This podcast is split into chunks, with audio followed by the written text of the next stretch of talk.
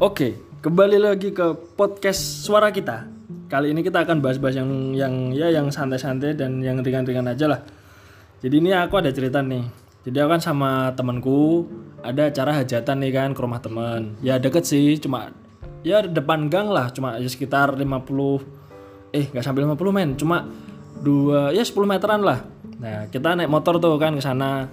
Wih, kita ngobrol-ngobrol ke sana, ngomong, oke, udah berkatan, syukuran lah dia katanya habis dapat kerjaan inilah. Nah, setelah itu kan kita ngobrol-ngobrol tuh. Kita pulang. Hmm, Kita pulang kan sambil ngobrol di jalan.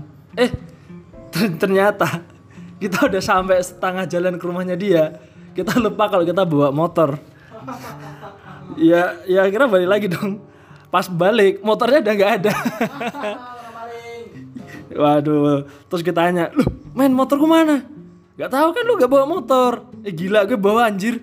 Oh, gak tahu. Nah, setelah kita pulang buat laporan ternyata kita di prank motornya diumpetin di bawah di belakang rumahnya. Terus pas kita balik bawa surat polisi, lah lah- lah lu ngapain bawa surat polisi? Lah motor lu kan yang parkir di sini. Oh, sorry sorry sorry sorry kelupaan coy. Anjir tuh ya sedikit gak ya pengalaman aneh lah menurut gua. Oke, thank you. See you in the podcast suara kita.